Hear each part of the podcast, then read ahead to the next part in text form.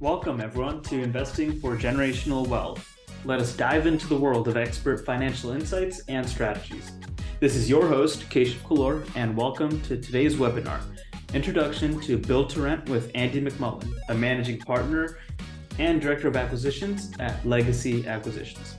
A twenty-year veteran in real estate, Andy has been working with investors to develop strategies that suit their needs, covering strategic acquisitions in emerging markets, as well as value-add strategies in local markets.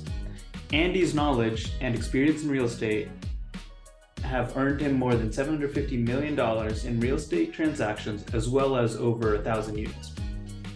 Before we begin, a quick disclaimer: we are not financial advisors. All investments are subject to risks, including the possible loss of the money you invest. So perform your due diligence before making any financial decisions, and of course, consult your C P A and your attorney before beginning investments. And with that, let's get into it. Hey everyone, uh, my name is Keshav, and today I have here with me my partner, Andy McMullen. Um, he's the reason, you know, I'm able to get into the game of commercial real estate. And Andy and I both love Build to Rent, so that's what we're here to talk to you about today. So we'll go for, we'll aim for thirty minutes, hopefully. I love to talk, Andy loves to talk even more. so um, please throw your questions in the chat, and if we're doing a good enough job, we should hit them along the way. If not, we'll get to them all at the end. And with that, let's get started. So we'll start off with an introduction about ourselves, what we do, what is Build to Rent, why does it make sense now, is it too good to be true, give it, give you guys an objective view of the pros and the cons, what do these opportunities look like, and some next steps, how you can reach us to learn more, et cetera.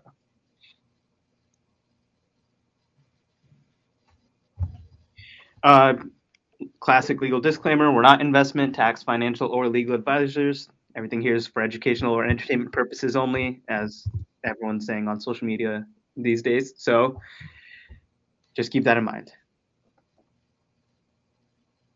So a quick introduction about us. My name is Keshav Kolor. I've uh, been hosting the weekly events here, also the founder of Cloud Capital. We help busy everyday investors passively add real estate to their portfolio. And we have a smart, savvy real estate crowd here, so I'm not going to go into the advantages. But our experience, obviously most of this, actually all of this is Andy's, uh, twenty-five plus years in the industry, seven hundred fifty million dollars of project value, one hundred thirty million dollars of equity raised, and over two thousand units currently under management. And Andy, please tell us more about yourselves, yourself and your journey. Um, yeah, I'll, I'll just tell a little bit. I, you know, so I've been in this game, as you guys can see, for quite a while. Um, struggled um, kind of in the Venice Beach, Santa Monica area. Um, started to learn a little bit more about development, developed some of the uh, built-to-rent projects down there in uh, Venice Beach. And then we kind of started uh, looking at more multifamily projects to invest in. Um, kind of felt like that was a, a, a great fit, just with, as you guys all know, the depreciation opportunity and the The, the loan pay down, and you know, potential for uh, for quite a few um, you know, additional uh, opportunities. Um, but I also started to get turned off a little bit with California. So we owned a lot of stuff in kind of Central California, Southern California. I'm out here in San Diego, um, and we found that there's a lot of great opportunities that are cyclical in very many markets. Uh, many of you guys might remember. Well, probably none of you remember, honestly, but two thousand eight, before two thousand eight, real estate was very localized. You had, you know, ascending markets and descending markets, and then the music just stopped for everybody when the the loans just completely shut down, right? So it just became kind of a national, you know, crisis with real estate. I think we're starting to see it a lot more um, localized now, which is why Keshav and I are so, um, you know, eager to share with you our, our views on Build to Rent, because I just think that there's a huge, huge opportunity for investors. Um, and, you know, we'll get into it a little bit, a little bit later, but that's just a little bit about what, what I'm looking to communicate today. So our business strategy, uh, the both of us, we just invest in apartment complexes, anything seventy-five units and over, well, probably more like triple digits now, one hundred units. Or land where we can build homes and rent them out. Again, one hundred homes or more. And that's what we'll be talking to you about today, Build to Rent. And we invest in the Southeast, you know, as a lot of people like to do nowadays: landlord-friendly markets, market growth, job growth, population growth.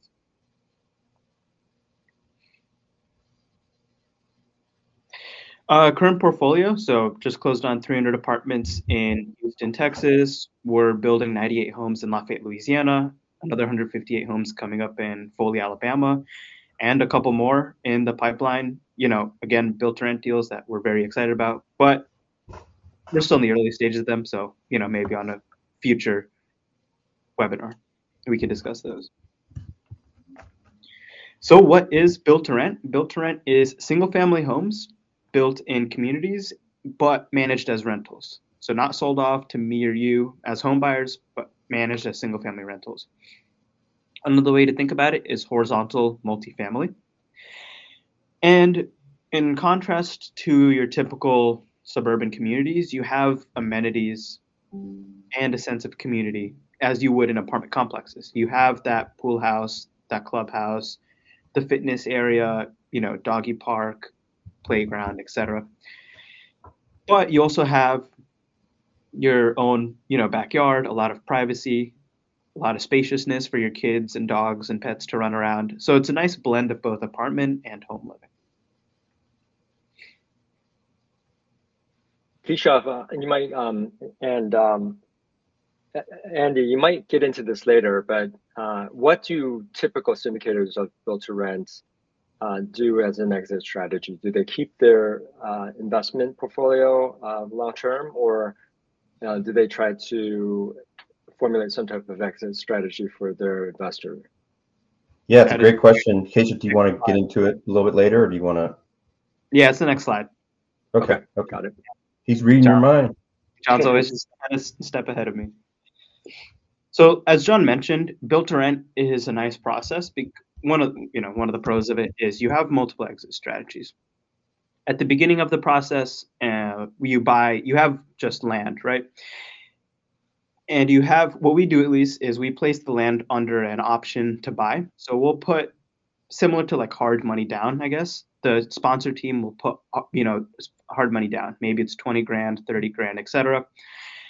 On a land, I think we're putting what thirty or forty grand down on Broussard. Right, Andy, which is going to be a total purchase for the option. So our option is going to cost forty grand, and the land is total going to cost one point eight million. So what that allows us to do is we don't have to buy the all. You don't. We don't have to shell out one point eight million right off the bat. We put forty down, and that's you can think of as hard money, and we use the next six months or so as a sanity check to make sure that we can build the homes and the community in the way we want to. That the city officials love what we're doing, the community loves what we're doing, that there's no crazy terrain or, you know, endangered species we have to worry about.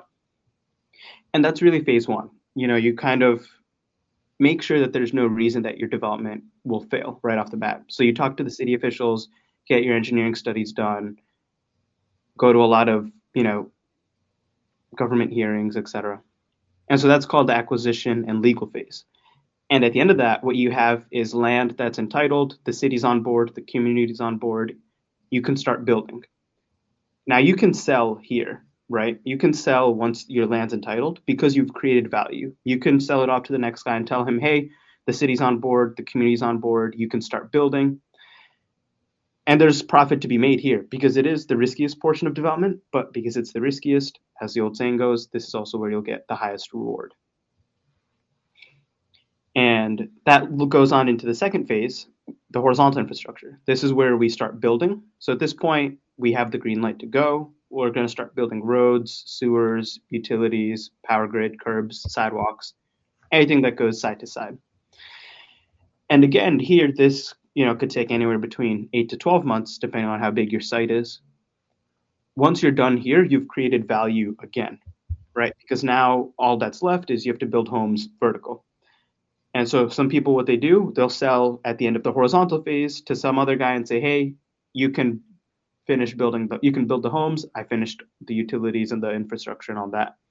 So that's exit point number two. And this phase is a little less risky than the acquisition phase, a little less reward, but you know, riskier than the vertical and more reward than the vertical phase. And finally, in stage three, you're ready to build homes. So that's, you'll build them in groups of ten or twenty at a time, lease them out to people, move on to the next ten or twenty until you've built all the homes that you intend on building, right? So if you have one hundred homes, you're going to build them in groups of ten. You'll do that ten times, rent them out as you go until you've finished building all one hundred.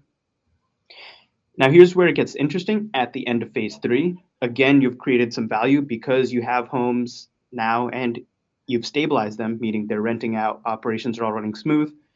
You could do a couple of different things. You could sell it off to one of these big institutional buyers. You could sell it off in pieces to a bunch of different groups, mom and pop operators, other syndications. Or what you could do in to create legacy wealth, which is an idea that, you know, Andy and I like to chase, you know, create assets that our kids can have, even though that's a, a long time away for me, is you refinance your money out of the property, out of the asset, and any investors who want out, you just buy their shares out and you hold it for cash flow, you know, for decades to come. Yeah, and I think the, the, the interesting thing, for instance, the Lafayette project, they were all individually platted. So if we wanted to sell them off in groups of ten or twenty or thirty, we could do that. If we wanted to sell them to one institutional buyer, which we're seeing a lot more institutions going into that area, right? Because they're all chasing yield for CalPERS and CalSTRS and their pension funds. So as the rents increase, they really want to make sure that they've got their investors in high yield, um, you know, vehicles. So, so that, and, and so that's one way. And then to answer your other question, John, you know, if we did our Foley, Alabama project, we're going to basically sell it as one subdivision. So one hundred fifty-five units, one hundred fifty-eight units to one investor. If we decide we want to individualize those units or condominiumize them, we can do like a condominium overlay, or we can, um, you know, create an H O A and then individually plat them. So there's multiple exit strategies depending where we are in the cycle and what the market forces are kind of dictating we do at that point. Um, and Andy, you mentioned uh, the word plat a couple of times. Could you explain for those who don't understand build to rent what that exactly that means? Yeah, if you, if you just kind of consider your individual lot that you would have in the simplest terms. So let's just say that uh, you, you you own your house and it's on a, a lot of land that's maybe, you know, ten thousand, twenty thousand square feet, whatever. I'm sure you guys are probably close to the twenty thousand square footers, right? So you, that's that's kind of separated by other houses on your street. And those are all individually kind of platted. In multifamily, you would have units together in one subdivision, one, one, one area that you could not condominiumize as easily, right? So you've got to wait for the entire structure to be built, and then you would have to, uh, then you could stabilize it. Individually platted just means one individual house, we can rent it, stabilize it, and if we wanted to sell that individual house, we could. Got it, thanks.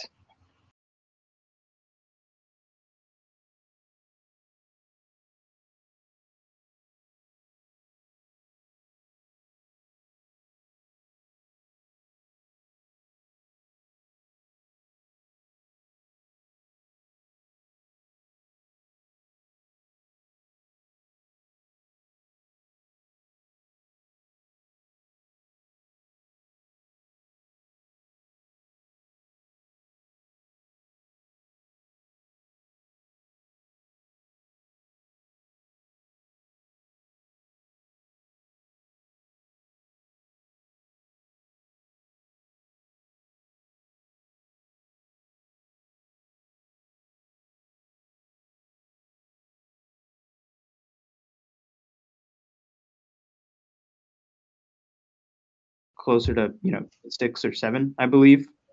And what that does is home prices do come down, yes, but your monthly payment goes up by, you know, hundreds of dollars. I think, Andy, the figure you mentioned was a differential of eight hundred dollars or so, yeah, between renting and a mortgage payment. So you have to think, you know, your target crowd in the real estate market right now are Gen Z people and millennials, mostly millennials. Millennials have seen the two thousand eight recession, they've seen the COVID recession, They have student debt. They're not doing as financially well off as previous generations, unfortunately. And so for them to get into the entry home, it's a lot more difficult now. And if they can't buy a home, then that unfortunately puts them to rent. Um, in addition, right, additional numbers for you guys on who's like invest, institutional investors that are buying this. Currently, institutions own about five percent of rentals in the market, and that's from the uh, Yardi Matrix report. But the same report predicts that institutions will own thirty to forty percent of the rental market by twenty forty. And that sounds crazy to say, but if you think about the fact that in this last year, a quarter, like every fourth home, one in every four homes was bought by an investor, it's not that far-fetched. And when you consider just how much of the multifamily market that Wall Street controls, right? It's over fifty percent. So you can see that we're in the very early innings. I mean, if you look at many of the markets around the country, we're talking about two thousand here, two, three thousand here. We're not talking about a large number of builds still. Um, you know, over, I think in two thousand eighteen, nineteen, and twenty, we're talking about marginal, you know, increase in development. Now it's doubling and tripling. Um, Again, because Wall Street sees this as the kind of favored son. Yep. I know we're hitting the top of the hour. Some of you may have to drop off, so I'm just going to throw Andy's contact information here real quick. You guys should already have my contact information. If not, um, I'll throw it towards the end. But here is Andy's. So back to back to Build to Rent, right? I don't think you guys, you, you need me to explain who this guy is, the Oracle of Omaha. But back in a C N B C interview with twenty twelve, he said, if I had a way of buying a couple hundred thousand homes, single family homes, I would load up on them. And obviously, you know, investors like us, a couple, we don't have the balance sheet that Berkshire Hathaway does, but we can invest in hundreds of homes, right? And that's what we're doing. It all comes down to investing at scale so that when your property management goes to manage the property, instead of having to manage a property on the east side of Seattle, the west side of Seattle, the north and the south, all of your properties are in one centralized location. And, you know, to pour more gasoline on the fire, for example, Goldman Sachs granted Fundrise, the crowdfunding platform, a three hundred million dollars line of credit to go out and invest in single family rental portfolios last year. So far in twenty twenty-two, institutional investment has already exceeded sixty billion dollars.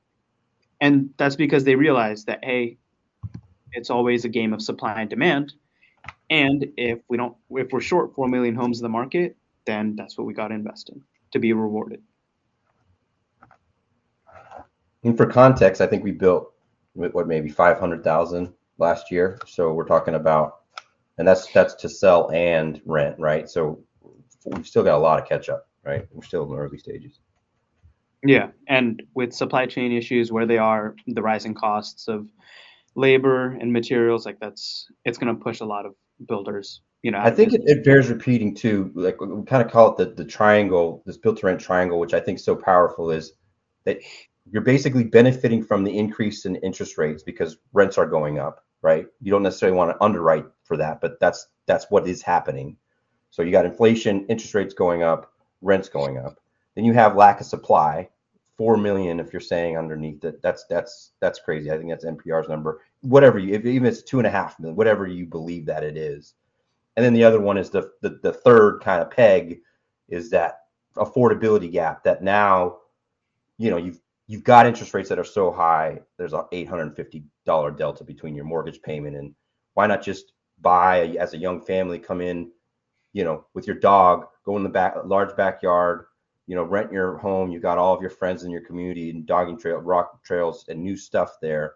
And, and just rent, um, you know, if you're starter home, you're buying something that's probably older and, and, and you're doing a lot of work to it. So this trend is, you know, this is here to stay. Yeah.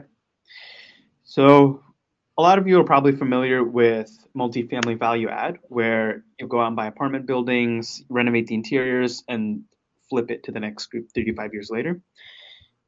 And that's probably been the bread and butter of your commercial real estate portfolio.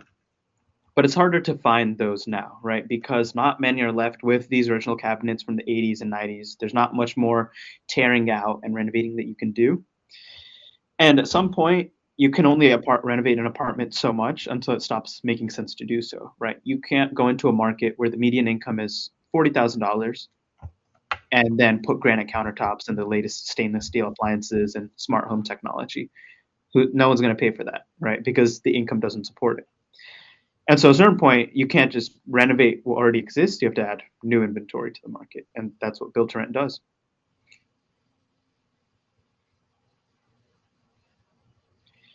So here, you know, this goes back to that triangle of, you know, the perfect concoction of factors that Andy was mentioning, right? You have the tenants, you have city officials who are looking for more housing for people, and then you have investors. From the tenants' perspective, like we said, millennials are the peak, you know, they're your, they're your target customer in the real estate market right now. And they love Build to Rent because of the flexibility, right? No longer do you have to lock yourself down in New York, Georgia, wherever you're living, because you bought a home there. You can try out New York, you can try out Atlanta, you can try out Austin, and keep renting until you feel like you've seen enough and you want to settle down somewhere. It's pet and remote friendly, not pet, not remote, I mean pet and family friendly also, right? You're not cramped next to each other like you are in apartments. You have that backyard, you have space in front of your home. Also, your kids can run around, your dog can run around. You don't have to worry about maintaining it either. If something breaks, that's usually on the property management company. They come by and take care of the lawn. You know, a lot of my coworkers yesterday, we were sitting at lunch, they were complaining about owning a home, having to mow the lawn and fix stuff that gets broken. That's all taken care of in a Build to Rent community. And affordability, again, because it is a rental and you're not buying, buying the home, right? Second, from this government, you know, city planning officials' perspective, they love it because of the amenities and the aesthetics that you're able to put in place. So you're not cramming people next to each other and in a, like you have an apartment, but you're not providing them with zero amenities like you are in typical uh, subdivisions of single-family homes either. You're giving them space in the backyard, like we said, but you're also putting that clubhouse in. You're also putting landscaping in and pools, grill areas, et cetera. And lastly, investors love it because of the economies of scale, like they do commercial real estate in general. Lower maintenance costs because this is a Class A product. It's a new build, so you're not going to have to spend, you know, forty to fifty percent, let's say fifty percent of your revenue on maintaining it, right? We're seeing around thirty-five to forty percent of your revenue coming out for expenses in maintaining the community. And the exit strategies are a lot more lucrative because you have these big institutional investors who are willing to buy out the product that you invested your hard-earned money in. So in the words of Michael Scott, it's a win-win-win. And Andy's going to get sick of me. He's wise. He's a wise one. I, I would like to add to that a little bit that, so what we're finding is that the tenants are a lot, the residents we call them, are a lot stickier, right? They'll stay longer, right? So if you, your typical multifamily, maybe they're staying a year or two years. These are staying twice that, right? The leases are usually two years. Um, the other thing that I, I was reading yesterday in a report, I think Fixer, F I X R, um, so about thirty-three percent. So as we're trying to identify properties that make sense and markets that make sense, we really need the topography to be right, right? So we don't want to be clearing a lot of trees. We want it to have an area where there's growth and low crime and all the kind of factors that you guys are, are you know, used to seeing in your investments. But then they've got to be next to schools, because about thirty-five percent of the of the residents that we have are younger families with kids, and then another thirty-three or so are with just couples, single, uh, or excuse me, uh, married couples, young couples usually. And then you're seeing a lot more kind of the empty nesters come in. So a lot of the stuff that we're bringing in is to to be tailored towards that audience. And the other thing that I thought was interesting is the things that are most sought after in these Build to Rent communities. The pool, it, you would think, would be one, the clubhouse. No, it's typically the green spaces, as you mentioned, Keshav, the big backyards, because about seventy percent of these Build to Renters, you know, have a dog, right? So the doggy doors, those kinds of things that make it really nice and open that they can interact with their neighbors. So I think that's kind of encapsulating why just logically it makes sense for, you know, these younger couples to be gravitating to these communities.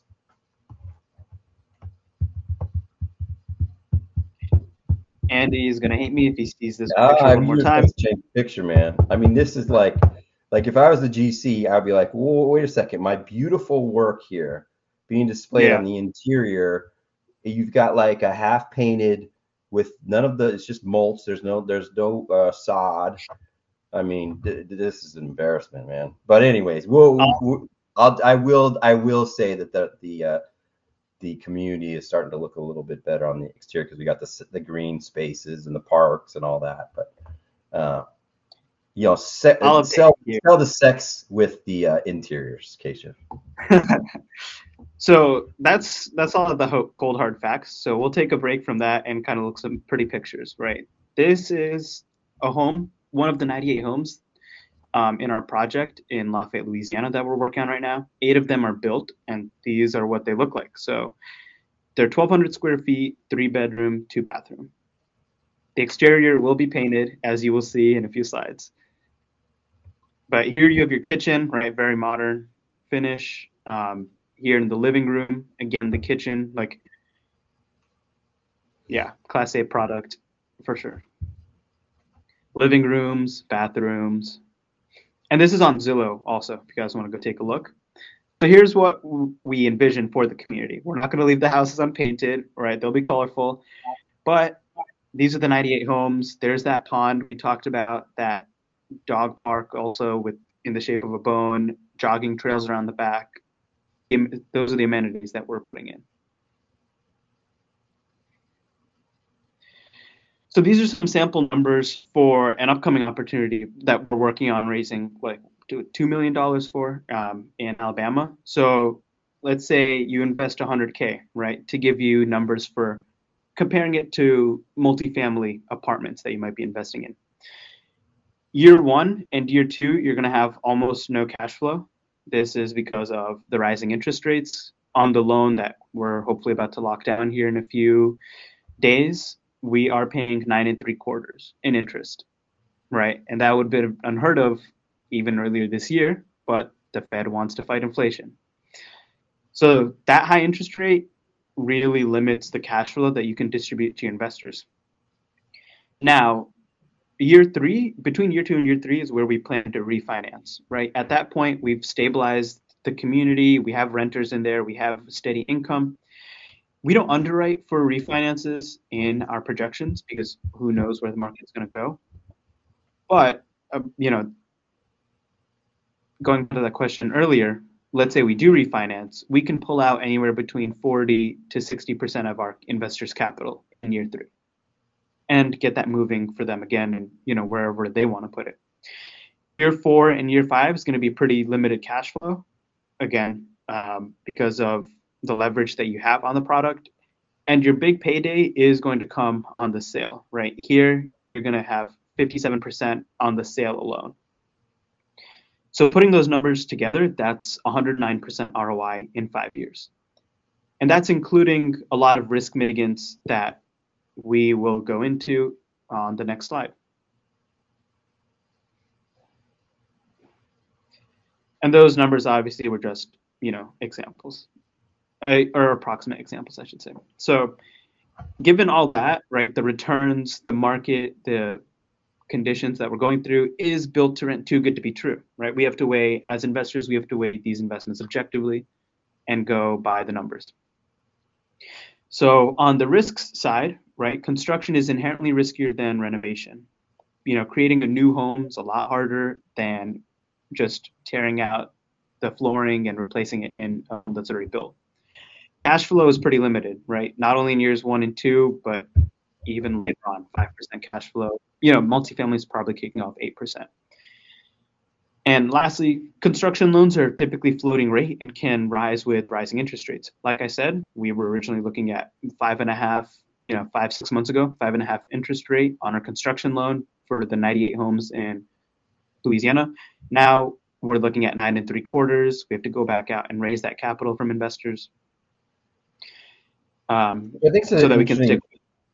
You sorry, sorry, I didn't mean to jump. I, I just think it's an interesting story because when we started this, you know, SOFR, which is basically the kind of, so you have your spread. Let's say your spread for your loan would be somewhere in that five percent. You know, if you're doing construction, and then maybe SOFR at some point was, I think I think we, we started off at like five and a half percent spread plus SOFR. SOFR at one point was like twenty basis points. Now it's like three hundred, right? So at a certain point, you know, we buy the cap, obviously, and our numbers have to make sense. And, and you know, we talk about, you know, is it good, too good to be true? Well, really, nothing is, right? Especially because we it could it, it it could be that there's you know there's something down down the down the pike that we're not going to be able to refi. So we need to have all those. We know what our max is. We know what what we're what we're set up for on our um, cap on our cap, and we know that we've got a contingency that's pretty healthy on these deals, and we have to account for the fact that cap rates might go up. Right? If they go up twenty basis points a year, we got to be able to cap, account for that. So, um, you know, I just, I just, I think people are always kind of curious, like how are these interest rates determined and how is it affecting development? I think it, it affects multifamily more now because you've got cap rates that are still in those fours or fives and you're paying eight or nine percent for your leverage. So that means you got negative leverage. So you got to have either a, a, a new project with a lot of upside potential and a value add, um, but you can't expect a whole lot of cash flow in most of these deals. So I don't think those eight, nine percent on the multifamilies are, are realistic either. Yeah. One way to mitigate the risk from those rising interest rates is to buy a rate cap, right? You go to the bank, you say, hey, I'm going to pay a couple hundred thousand dollars. And let's just make sure that no matter what the Fed wants to do with the interest rates, we pay at most, let's say what we're doing right now is nine and three quarters percent. So that, you know, mitigates the risk up to a level. And then you can just underwrite using that max and assume that you're always just going to stay at that max for the duration of your development. So that's another thing, right? Always assume the worst in your interest rates, never assume you can refi. Obviously, as you do with multifamily, be conservative with your exit cap rates and rents. Have your contingency reserves, right? Construction's going to be delayed and over budget. What we, the industry standard is five percent, right? Whatever your construction budget is, pad on five percent to make sure in case things go sideways, you're covered. You don't have to go back to investors. We like to be a little safer. We put, you know, thirteen percent, for example, on our deal. So that's some numbers to give you a reference for how to underrate these deals. And another thing you can do to be conservative is say, hey, I know I'm confident I can build ten homes a month, but let's just underwrite to say I can build six a month. So there are all these little things that you can do to mitigate the risk for yourself and investors. And lastly, construction is based on an I R R-based waterfall. Well, I don't know if all is, but at least the projects we do is. And what that means is usually in multifamily, you will get a preferred return. Let's say it's ten percent for easy numbers. You'll get ten percent each year, every year the project is running. And what happens is once you hit that ten percent, anything beyond that is split seventy percent to you, thirty percent to the sponsor team.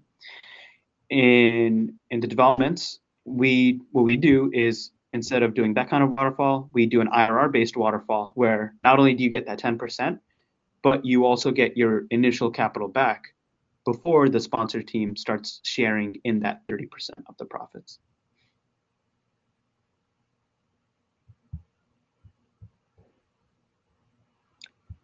So in summary, right, Build to Rent, right now we are seeing the perfect tailwind factors to support construction. There's low supply, rising interest rates, and high inflation, institutional investor interest, a more remote and flexible lifestyle that people are looking for around the world, you know, that COVID kind of brought around. And it's a recession, right?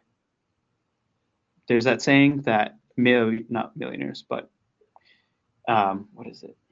You make your money when you buy, not when you sell. So like Warren Buffett says, be greedy when others are fearful, be fearful when others are greedy. Yeah. Yeah, you got it. You got it. Um, you know, the, the thing that I would add to that is that um, this is there, there's going to be a lot of opportunity. And I know there's probably many people on this call that, you know, they've got some of their money in the market and you know, their I R A is down or what, whatever, that, but there's going to be a lot of opportunities. And I think that people, I'm maybe, you know, preaching to the choir here a little bit about real estate in general, but when you just consider the number of ways that you can be making money in real estate, you know, the depreciation would be able to give about sixty, seventy percent on most of our deals, even next year where it goes down a step. Um, but this year too, this year is probably the best opportunity for you to get in if you're trying to, to, to, um, you know, to write off.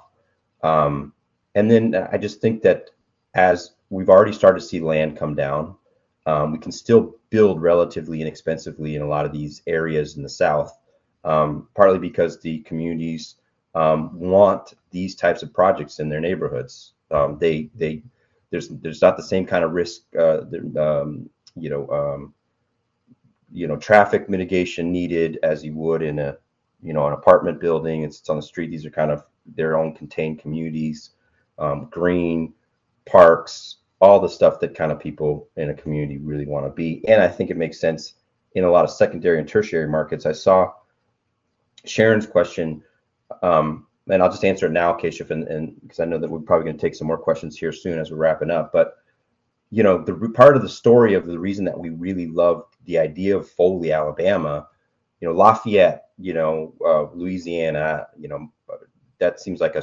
secondary, probably a tertiary market, right? But we've got boots on the ground. And again, we find areas that have growth, good schools, you know, um, areas that are close to amenities. Foley, Alabama, first time I looked at it, I'm like, well, why is D R. Horton going there? Why is D S L D going? Why are some of these institutions going to Foley, which in and of itself is probably maybe twenty thousand people, but it basically in between kind of Pensacola, um, Mobile on the other side, you've got so much growth in Baldwin County. It's the highest growth area in all of Alabama. Um, and so what we've decided to do is like, well, let's follow some of those other institutions and where they're going and building projects, because one, they're selling them off to other developers, but two, it just means that there's a lot of city support, county support, and getting these projects approved. And that's exactly what we experienced um, in that community. So here's our contact information. I'll throw it here in the chat. Andy's is already up above that, not that, but that's what we had for you today. And let's hear from some of y'all about any questions you have about Build to Rent or development in general. Um, I had uh, two questions actually related to, to underwriting. One is uh, you spoke about SOFR, and if you could just explain what SOFR is compared to, you know, people are familiar with the funds rate or other rates. Yeah. Yeah, I mean, well, so so basically it used to be like when I was like, I've been in this game for a while. Um, it used to be that you would, you know, you'd be on LIBOR plus whatever the spread is. Right. So let's just say, you know, it's basically just a, you know, overnight financing rate. But if the spread, so as we call the spread, let's say that's the base rate. So if the interest rate is five percent plus SOFR is usually what most of the lenders are doing today. So if SOFR fluctuated in our case from twenty basis points up to three percent or three hundred basis points, it's a pretty big gap right now. So SOFR might come down. I think SOFR today is like three oh four or something like that. Um, it was two fifty two weeks ago. So, so basically what I'm suggesting most people consider doing is it's not cheap, but if you buy a rate cap, you've got your spread and you buy a rate cap of like, let's say three and a half in the case of, of, you know, SOFR. So if it goes above three and a half, you're not, there's no more interest rate increase, right? And so maybe you have to pay a couple hundred grand for that. You know, you've got to build that into your underwriting, but you know that you're, you can support your project over the long term if interest rates stay up above the nine, whatever that is. So let's say it's five plus three and a half, that's eight and a half. You know, you know, if it goes above eight and a half, you're good for your underwriting for that time being of your loan. Let's say it's three years, whatever, forty-eight months. But if it comes down a little bit, then obviously you're going to be benefiting from the reduction. So, um, yeah, so that, that it's a it's a totally different game. We've seen a lot of operators, right, Keshav, and just talking with them where they were getting in, you know, deals where uh, multifamily deals at three and a half, but they had no rate cap. So, you know, all of their underwriting was based on three and a half, you know, interest rates without without a rate cap. No one, no one could have predicted up in the eight and a half, right? I'm sure some people did, but I, I wasn't certainly smart enough to predict that. Um, and, I, and I've also never, I've been in this game for a long time. I've never experienced a situation where it actually signed the docs, you know, and then, you know, basically changing the, the L T C, you know, afterwards. So you, you get a lot of loans where maybe it's closer, saying, hey, it's three weeks out and you better get a backup plan or whatever, but never after I've signed docs. So it's a completely, it, we're in completely foreign territory as far as the capital markets go. Uh, Keshav, I had a question for uh, you around um, just multifamily versus build to rent. So I know you invested in multifamily early on, Andy did as well. And then, um, you know, there's the strategy of switching to build to rent. I have my um, inklings as to why that might be a good investment strategy, but do you want to highlight some of the, the considerations you had? Yeah, I still like, Andy and I still like multifamily, um, but it's just, it's harder to find those deals nowadays. Oh, he just left. Uh, I guess it must be serious. Oh, there he is. It's just harder to find those deals nowadays. Like I said, like there's only so much renovating you can do to apartment until the market can't support it anymore. And everyone's chasing these deals also. Everyone is becoming a syndicator. Everyone's raising funds. Um, and going after these deals. It's not just the people, you know, with golf club memberships and yachts that do this anymore. Anyone can go out there and syndicate. So it increases the competition for that. Uh, so developments, I would say, more difficult than, you know, your value add opportunities. And then the smart money is chasing build to rent, as we've seen. That's where institutional investor demand is going. They see the benefit of holding on to a portfolio where you have hundreds of homes consistently paying you rent every month. And I would say those are the big things. Um, and then obviously your upside's a lot higher, right? So if you're looking for capital growth, build to rent's better. If you want to create a legacy, it's a lot. We like to refi- we would like to refinance out of the deals, hold them. Uh, Andy loves the phrase golden, golden goose. So a lot of these people, they'll sell multifamily after a while. And I guess you could keep multifamily also, but we like to develop these and then refinance out of them, hold them, and, you know, see that ten percent, twelve percent cash flow just coming in consistently every month. Yeah, so we had a, uh, I think it was a six hundred unit portfolio. We partnered up with another group, um, a multifamily built in the seventies, probably a B minus. Um, really got a huge boost from just the market at the time. Um, and a low interest rate. Um, you know, thankfully we bought the the rate cap, um, but we're not going to be able to refinance that that sucker. You know, for for a while now, we can't we can't get that money out and the capital back, and that's too bad because it's appreciated a ton. Because you know we've had some the rents have been so so high. Maybe we'll be able to get some capital out, but we're going to be paying a lot of you know the cost of capital is really expensive. I think to to Keshav's point, the other problem is, for the last ten years, multifamily syndicators have been able to kind of buy value add. So maybe it's, let's say it's a two hundred unit apartment building, you know, build out fifty of the units, add value for those, leave some more some more meat on the bone for the next guy, and then the next guy, and then the next guy. And at some point, there's just, you've got negative leverage because you're paying your any new properties, you're paying your seven, eight percent.